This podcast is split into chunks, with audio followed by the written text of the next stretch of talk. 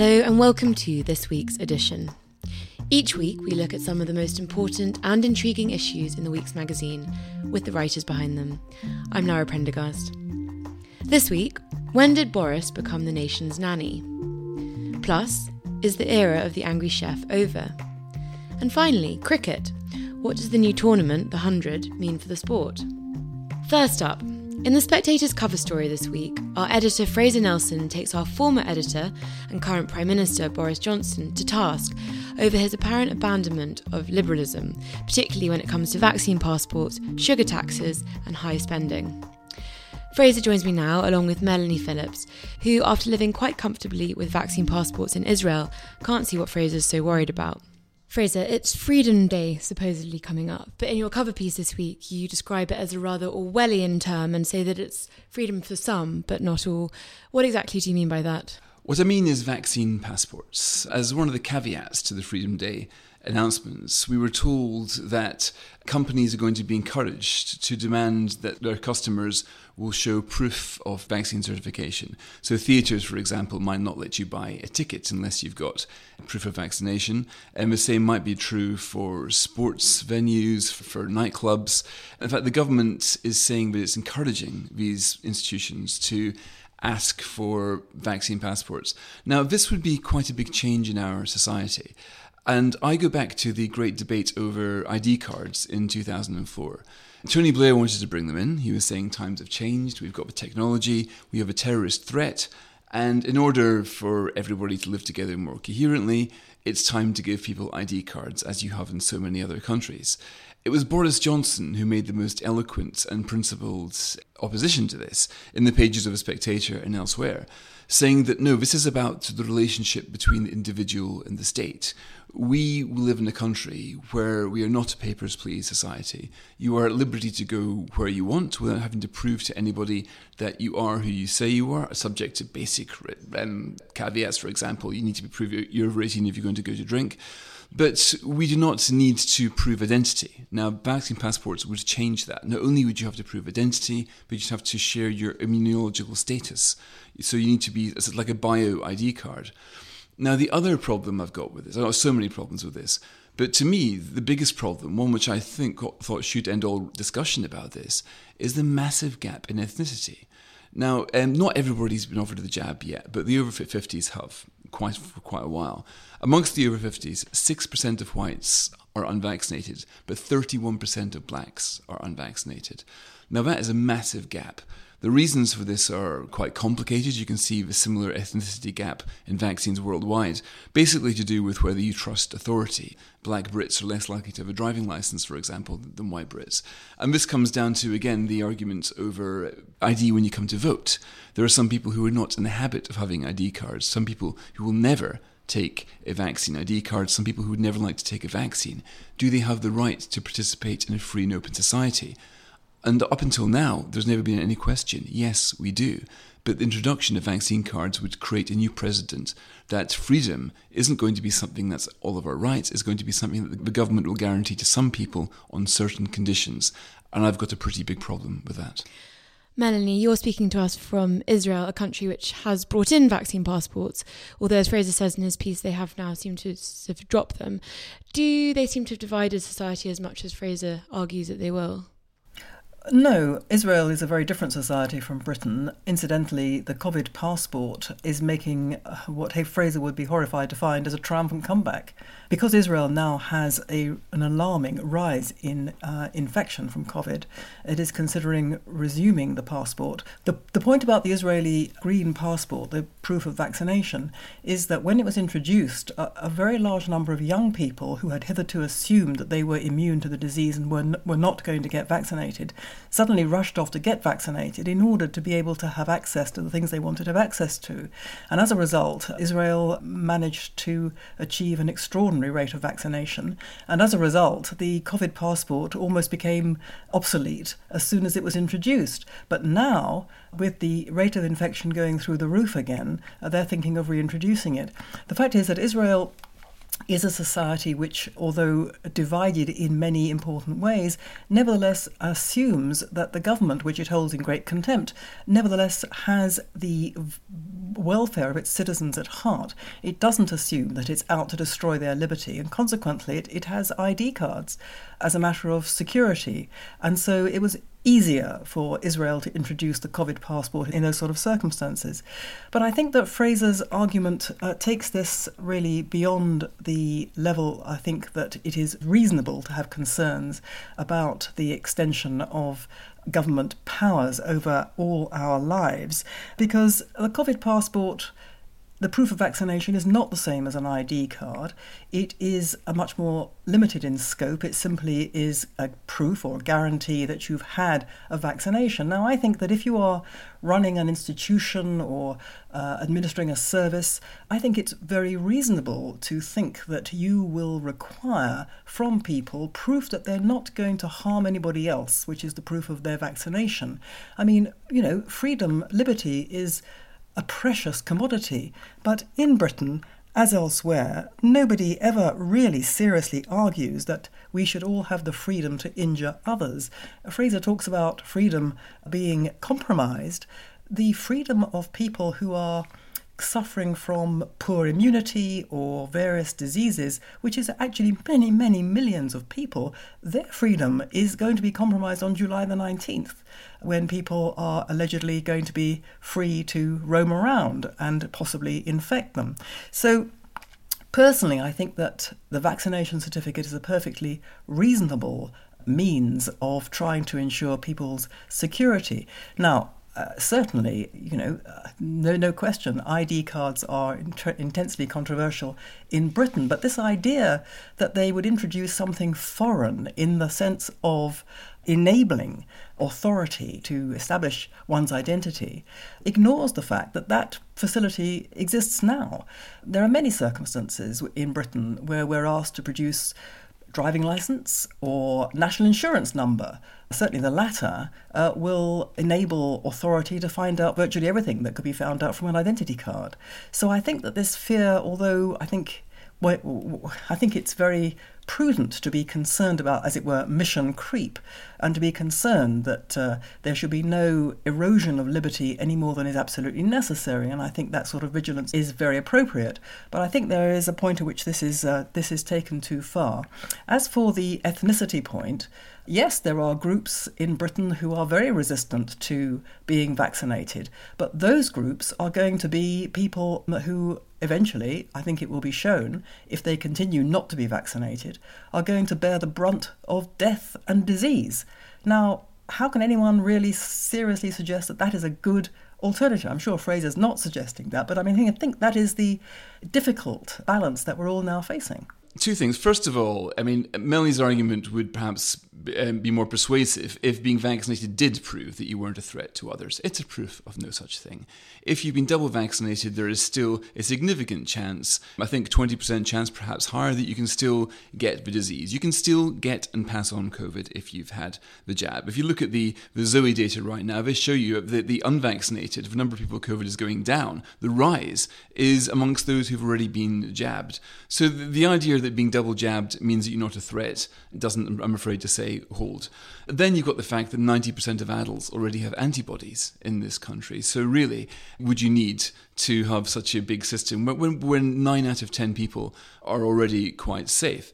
And the other thing about, uh, about the ethnic minorities, to me, this is to, I really, uh, again, uh, I, I I just can't believe we're about to go through with the system where if you impose, if I read today that there are theatres, that there are bars and restaurants already considering vaccine um, ID cards, if you demand these things and you will whiten up every single one of those establishments. Is that really what you want? A Wembley where there is more diversity on the pitch than off the pitch? And there are lots of reasons why um, people of ethnic minorities, um, Melanie says they'll be bearing the brunt of a disease. Well, that is their choice. They can choose to take the chances with COVID. A lot of young people, for example, would rather take the chances with getting the virus than getting the vaccine. Uh, the, the, younger you are, the um, more in the balance that decision comes. Now, that's not a decision I would make. I, I'd be perfectly happy with, with vaccines. I've got no problem with them at all. But there are a great many people who do have a problem with vaccines who would rather run the risk, and that ought to be their body, their choice. I'm thinking specifically, I've got a colleague of mine who, um, here in the Spectator, who does not want to be vaccinated at all. Now, am I going to be asked fairly soon to say to her, no jab, no job? Am I going to have to go to her to say, if you will not get vaccinated in ways that would go against your conscience whatever her rationale is, it's not my business to ask, then you will no longer have a job in The Spectator. To me, this isn't a small thing, this isn't technocratic, this is a major change in our balance of liberties and in the right people have got to make their own individual choices about their bodies. In a Britain where more people are getting the vaccine than almost anywhere else in the world, I don't see why we need to go down this authoritarian route. Melanie, the broader point that Fraser makes in his piece is he looks at whether COVID has killed off Boris Johnson's liberalism, and then he looks at whether the pandemic has shaken faith in liberal democracy around the world. Do you think it has? Um, before I answer that, I just want to cor- correct a couple of points or make a an, an, pr- pr- produce an opinion which is contrary to what Fraser has just said. While it's absolutely correct that people who have been double vaccinated even can still get the disease and pass it on. And indeed, a number of people who are being infected and being hospitalized have been double vaccinated. The vast majority of people, certainly in Israel, where I am, who are uh, being admitted to hospital uh, with this uh, uh Delta variant are people who've not been vaccinated. And I believe that's the case in other countries too. And even though a proportion can still pass it on, there is absolutely no question but that if you've been double vaccinated, the chances of your either getting the disease or passing it on are enormously reduced. And the point about, you know, I mean, Fraser makes a very fair point about you know what you do with this uh, dilemma being that might possibly be posed by employees, for example, who uh, for whatever reason don't want to be vaccinated, and of course that would be a very difficult situation. No question that it would be divisive and all the rest of it. But you know, employers have a duty to their other employees, and you know, is it really to be argued that an employer should just be indifferent to the fact that somebody is coming in who might have, have a much greater chance of infecting or infecting others? And where does the argument stop, though, Melanie? What about a flu jab? Should I be firing people who don't get flu jab from the same crisis? No, because the comparison between flu and COVID is absurd. Uh, there is simply no comparison. Uh, flu is. What, the, the, they, they, both, they both COVID, kill thousands of people, and amongst the age group that work no, in the Spectator, they've got similar no, rates of. No, COVID is fantastically more infectious, first of all, and causes long lasting damage in a way that flu doesn't. Sure, flu is a killer, yes, but not on the 20, same scale as COVID would be. I don't, I don't see why your argument is not applicable to people who won't take a flu vaccine. Everything you've said is exactly applicable. Why shouldn't we be banning people who have the flu vaccines from restaurants? Why shouldn't I be firing people who haven't had the flu vaccine from the because, as I've just said, flu is infinitely less dangerous to the vast majority of people. Not infinitely. Both in terms of instant death, as it were, and in terms of long long standing disease, which we are only now beginning to understand is affecting many people who present originally with very light symptoms. But to answer the question that was posed just now, uh, whether this poses a kind of threat to liberal democracy, no, I don't think it does. I think that if a democracy, if a society has, as Britain does, very, very strong roots in an ethos of liberty and democracy. I don't think it's going to be eroded by this. It will be eroded if things change in society. I'm much more concerned about the threat to both liberty and democracy from the agenda of identity politics, uh, which is causing people to lose their jobs, to lose their reputations, to have to. I mean, we, we are living through in Britain and other countries in the West a really totalitarian system of, of thought control and uh, attempts to to impose a sort of almost sort of moral purity ethic on people. I mean, to me, that is absolutely a threat, which is not just a hypothetical threat, it's here now. Now, undoubtedly, there is a threat of mission creep, as I said before, from this pandemic. We know that great emergencies do cause controls over people's lives the two world wars were a good example of this, uh, where you had a society that, uh, certainly after the First World War, you know, that's why the welfare state suddenly turned up, as it were, and certainly uh, instituted much more so after the Second World War, because, you know, governments assumed control over people's lives that wasn't then turned back again. And one can depending on one's political position, one can either lament that or embrace it. But the fact is that that is a tendency, and I think if one is alarmed by that, then I think one is, you know, entitled to be extremely vigilant uh, so that it doesn't overstep the bounds. Now, and there will be, always be arguments about, about where those boundaries should be drawn. But in itself, I don't think that what we're seeing so far is a cause for great, great concern. What is a great con- cause of great concern is, of course, to my view, the fact that the progress of this virus is such that it is requiring among governments that are trying to be responsible and stop the uncontrollable loss of life and, and serious disease, it's causing a continuation of restrictions that we all would have hoped would have gone by now or long ago. And we can all see that this could go on for some time. But in my view, you know, the alternative to me is as unconscionable as it always was. The alternative being, well, just let it rip and you know let everybody take their take their chances. I don't think that's a responsible or moral thing to do. So I think that the dilemma that faces responsible governments remains as it always was, and it's a very difficult dilemma to finesse. I'd be more understanding of this if the government, for example, had honestly made the case for vaccine passports. It hasn't. We were repeatedly told that they wouldn't happen. Michael Gove told us back in December that he wasn't planning vaccine passports. He didn't know anybody else who was. Nadhim Zahawi, the vaccine minister, said they were a terrible idea. Number 10 said they would be discriminatory. At no point, at no point has anybody stood up in the House of Commons and made the case that Melanie's making there. At no point have we had a parliamentary debate on this. At no point have we had a vote on this. Now, Melanie and I differ as to how big a change this is in our society, but what I say in my cover piece is at the very least, the country deserves an explanation, the country needs a debate, and Parliament needs to vote about uh, whether we want to go down this road. Uh, because I, I, I, really do believe, I disagree with Melanie, that if you apply this logic for, for, for COVID, you can apply it for all sorts of respiratory diseases. Um, should you allow, for example, unvaccinated children to attend school? Might they present as much of a threat to their classmates as Melanie says that my unvaccinated colleague presents a threat to her? Colleagues. The logical the road is very clear if we accept vaccine passports in this situation right now it opens the door to a whole bunch of other stuff. And my problem is these are being pushed through under emergency powers as government is still, even now, hoarding emergency powers and not the result of democratic debate, which you would expect in a country like Britain. I agree with much of that. I mean, I think that uh, they should have been exposed to much more debate, and they should be now exposed to much more debate. Uh, there is an argument to say, well, you know, the government had to act fast and there wasn't time for debate. Well, maybe at some points in this emergency that was the case, but it's not the case now. And I entirely agree. This should be voted on by members of parliament. Otherwise, the risk of division, social division, uh, becomes uh, very much greater. So I do agree with that. Thank you, Fraser and Melanie. Next up, ever since Kitchen Confidential lifted the lid on the laddie macho environment of the professional kitchen, we have as a society somewhat romanticised the idea of the aggressive but genius chef. But is it time to retire that cliche?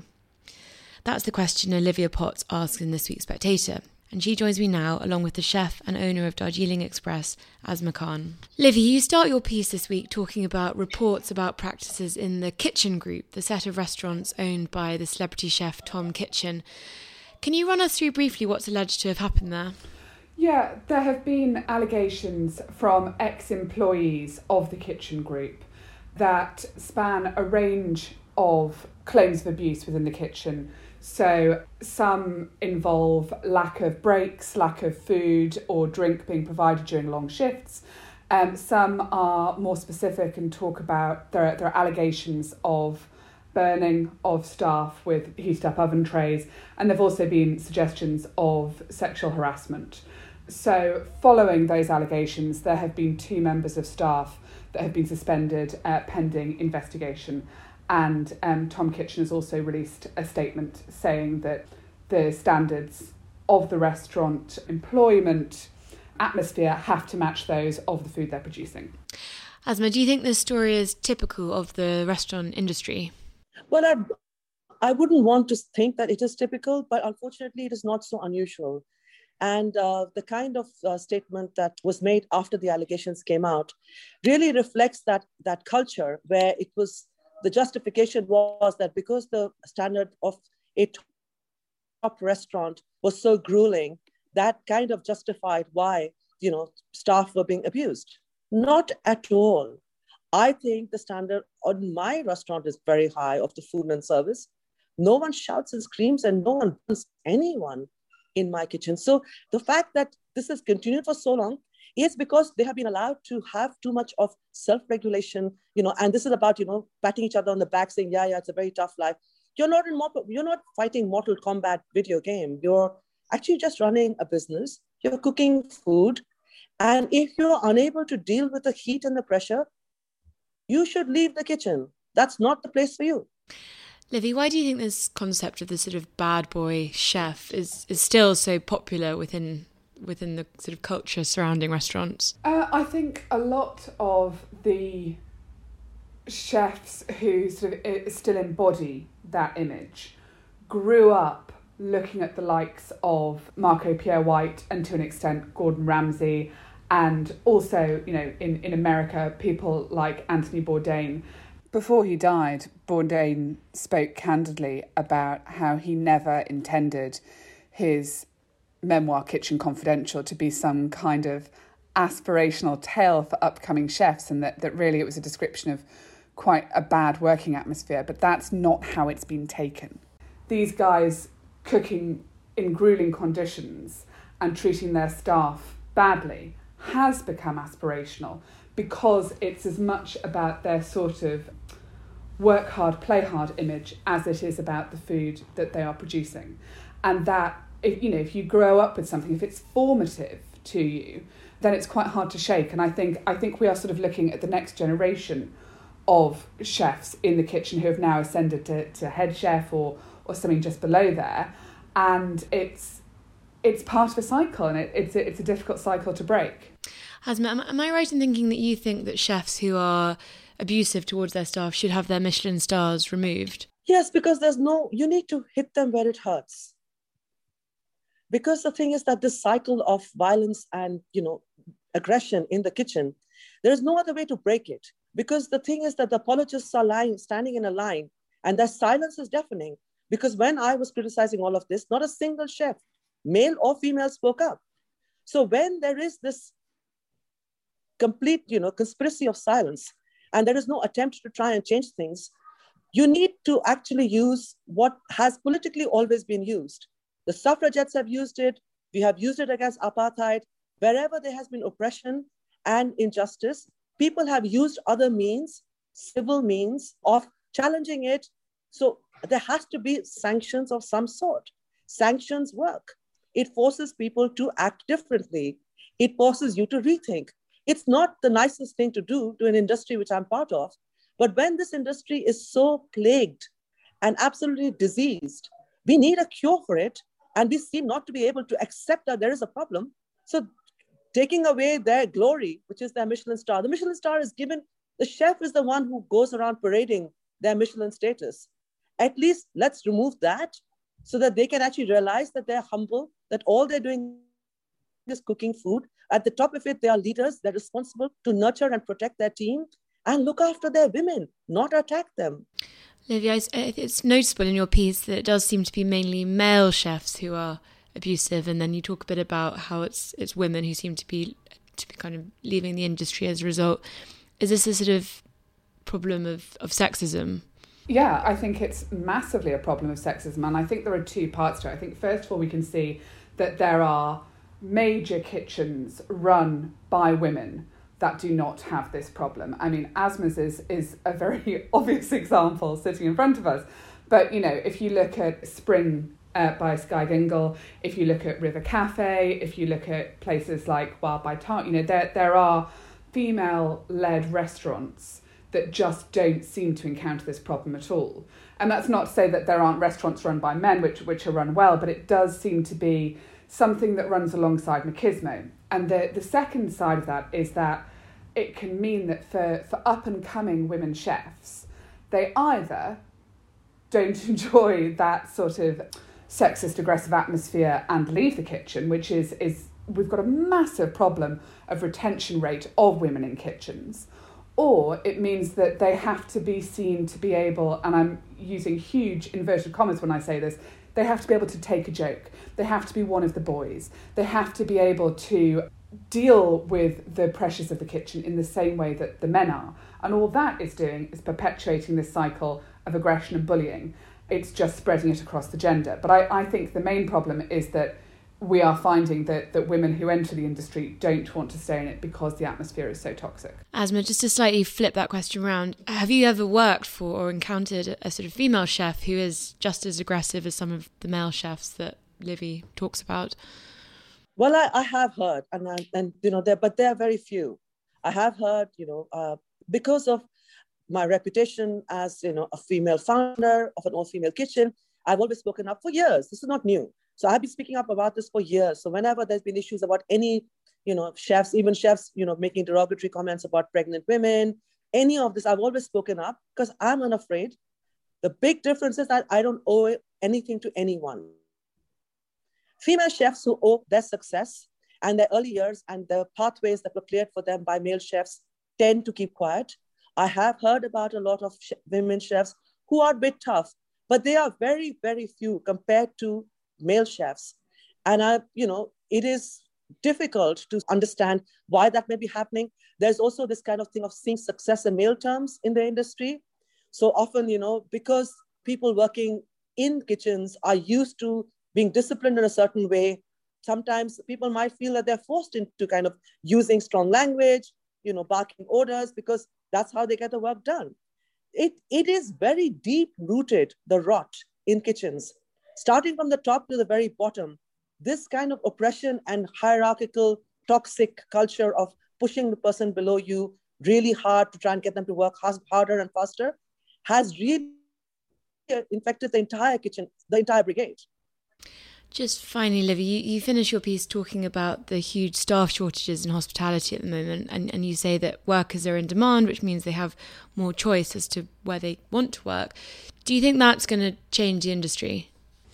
I don't think it can alone change the industry. I think it needs a multi pronged approach. I, I, mean, I'm actually quite with Asma when it comes to sanctions. I don't think we should be lauding chefs or restaurants where we know categorically that there are major issues with the way they treat their employees. I also, in the piece, spoke to, to Ravneet Gill, who, as well as being a pastry chef, runs Countertalk, a recruitment platform. It only runs job ads for businesses that they know to be responsible employers. And I think, you know, the message is getting out there and we have different tools now to protect those already in the industry and going into the industry. But no one approach is going to work. We have to be vocal, we have to be as consumers making sure that we are not supporting the restaurants that we know to be difficult and as uh, those of us either within the industry or writing about the industry, we have to be actively calling out so that consumers know which those are. I hope with a combination of those approaches, we can see real change and that workers will know their choices and will be able to gravitate towards good employees, good workplaces, and, and healthy work relationships. But it, it needs it, it needs action from a number of different sides. And Asma, to finish on, do you have people coming to work for you because your restaurant is known to be a good working environment? Yes, I do, and I do have a lot of women, and unfortunately, I have an you know disproportionate number of pastry chefs who come. But because you know, I'm I'm a traditional Indian chef, we don't bake anything. We use our oven to keep saucepans and frying pans because we don't. I can never hire them and it breaks my heart. And, you know, they say, you know, we'll do anything, you know, we'll clean forks. You know, we just want to be somewhere where we feel safe. And I can't hire all of them, but it is heartbreaking. And it is a serious issue because a lot of these women who have come and spoken to me disappear. They leave the industry. We're hemorrhaging. We're losing talented, you know, compassionate, our future leaders, our future culinary stars the women are going, they're leaving the industry. And this is our greatest loss. That it is really literally the kind of coming, I don't want to use the word lightly, but you know, the very psychotic kind of you know behavior of male chefs, it is breeding more of these types because they're the ones who are still staying on. Because they can take it, they take the pain, and then they give the pain when they're in position of power. And we are losing the women. We're losing compassionate, strong leaders and talented women. And I think this is going to be a serious issue. And you know, in my lifetime, I will see change. In my lifetime, I want to stand on the corners and applaud women stars. I want to see them surpass everything I've done and be excellent in everything. You know, the future leaders are there, you know, and but I need to do every day. I want to make some difference. And I'm very grateful for this opportunity to speak uh, for your podcast. Thank you very much for inviting me. Liv Nasma, thank you very much. And finally, cricket is getting a makeover. Next week, a brand new tournament, the 100, begins, which is an attempt by the England and Wales Cricket Board to bring in a new, young, and more diverse crowd. Is this a flash in the pan or something that may change the sport forever? To discuss, I'm joined by Freddie Wilde, an analyst for CricViz, and the legendary sports journalist Henry Blofeld. It's fair to say that in his piece for The Spectator this week, Michael Henderson is not a fan of the new cricket tournament, the 100. Freddie, for listeners who might not know about it, can you just briefly explain what is the 100? Yeah, essentially, the 100 is a new cricket tournament which is launching next week. It's going to be played between eight city based teams, two of them in London and then the other six dotted around the country. And it's played across a format of 100 balls, counting down from 100 down to zero. And it's not based around six ball overs as traditionally is the case. It's based around what is five ball overs instead. So essentially, the ECB have sort of come up with a new format of cricket and it's designed essentially to breathe fresh life into the sport. Henry, you are going to the first men's game in the 100. Are you looking forward to it or are you slightly apprehensive? Yeah, yes, I am. I mean, I slightly would disagree. They're trying to invent something to bring the sport to life, you might say. What they're trying to do blatantly is raise more money. And you see, England invented T20. They then lost control of it. And it was uh, produced wonderfully by India. The IPL uh, is fantastic. It's pure Bollywood. It's not really cricket. But then T20 isn't essentially cricket. I mean, it, what I call cricket anyway. And uh, the Australian, the big, the their their one day competition has been wonderfully successful too. We lost control of it, and I think uh, the invention of the 100, we're attempting to play catch up. And I just don't think we need one more competition. I don't wish the 100 to fail. I wish it every success in the world. I hope it does uh, raise all the money. But I just doubt that the format of everything of cricket in this country can stand one more competition under yet more rules. And however much they may think they've simplified the rules, I think they've made them very complicated back, it's going to take us all an awful long time to get used to the new rules. And I think anyone, however much they may dislike cricket, are going to be familiar with such terms as wickets and overs, which are not being allowed. This is only my opinion. I'm an old fart, of course I am at my age. I understand that. I understand lots of people much younger than me are going to be much more optimistic about it. But I just don't see it having a great staying power. As I say, I hope I'm wrong. It's been designed as a financial palliative, and I wish it every success in the world, but I have my doubts. Freddie, are you feeling more optimistic about the 100? Um, yeah, I am. I think, well, f- firstly, I think it's important to, to draw attention, as, as Henry has done there, that this tournament isn't for him, it's not for me. The point of the, the entire tournament is to attract the interest of people who are not currently into cricket. And I think that there's a lot of research that's gone into that, uh, sort of to suggest the ECB need, need to do something. A lot of people who are uh, critical of the 100 are saying that it's a big risk for the English game to undertake something like this, to throw a lot of money at a tournament um, that they would argue is maybe not needed. The ECB, and I think myself as well, would argue that actually the greater risk lies in not doing anything at all. A lot of the ECB research has drawn attention to things such as the fact that 94% of tickets uh, to cricket games in England are sold to British born white people, and 82% of those people are white males of the average age of 50. Now, the entire point of this competition, therefore, is not to, to, to attract more people such as that.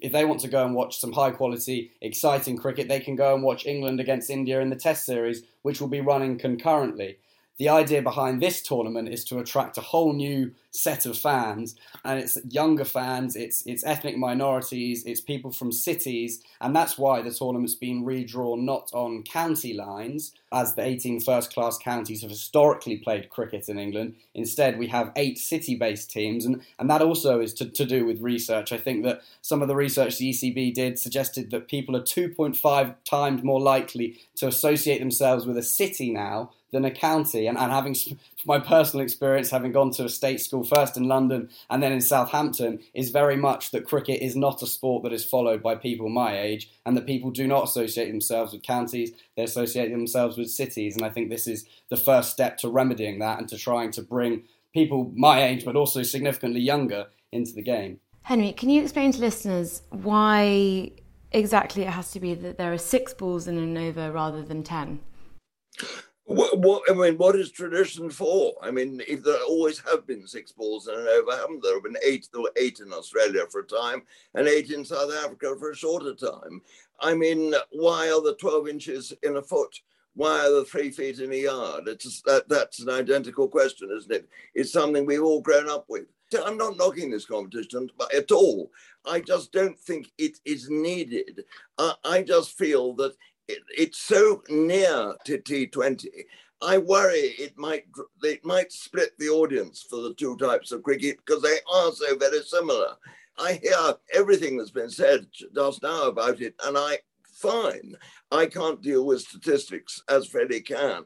Um, I'm not a statistic person. I don't have them at hand, and I'm sure he is right. And as I say, I wish it every success. And I'm, I'm, I mean, I'm far from trying to say it's not going to work. I'm even going along to the first man's game myself at Trent Bridge to, to see what it is like because I think it's there's nothing worse than having, as I say, an old fart like me banging on saying it's not going to work when he hasn't been near it. And I'm certainly going to go to it, and I'm certainly going to go to it with an open mind. I promise you. But it seems to me that to jumble up four types of cricket in an English summer with a game I don't know, and I'm not certain about this new audience whether we're not trying to attract an audience that cricket really doesn't, in fact need and is not going to hold? These are all questions that are going to be answered over the next month or two, but I think it's worth raising them now. But I, as I say, I, the last thing I'm trying to do is knock the competition on the head. And for you, what, what would be the best outcome and the worst outcome from this new development in cricket? For me, well, I mean, the worst outcome would be that it doesn't work and it doesn't make the money and it, it, it, therefore by association you might say it damages the other game. It might do that. I don't think it probably will. But whether it's got staying power that's what i doubt.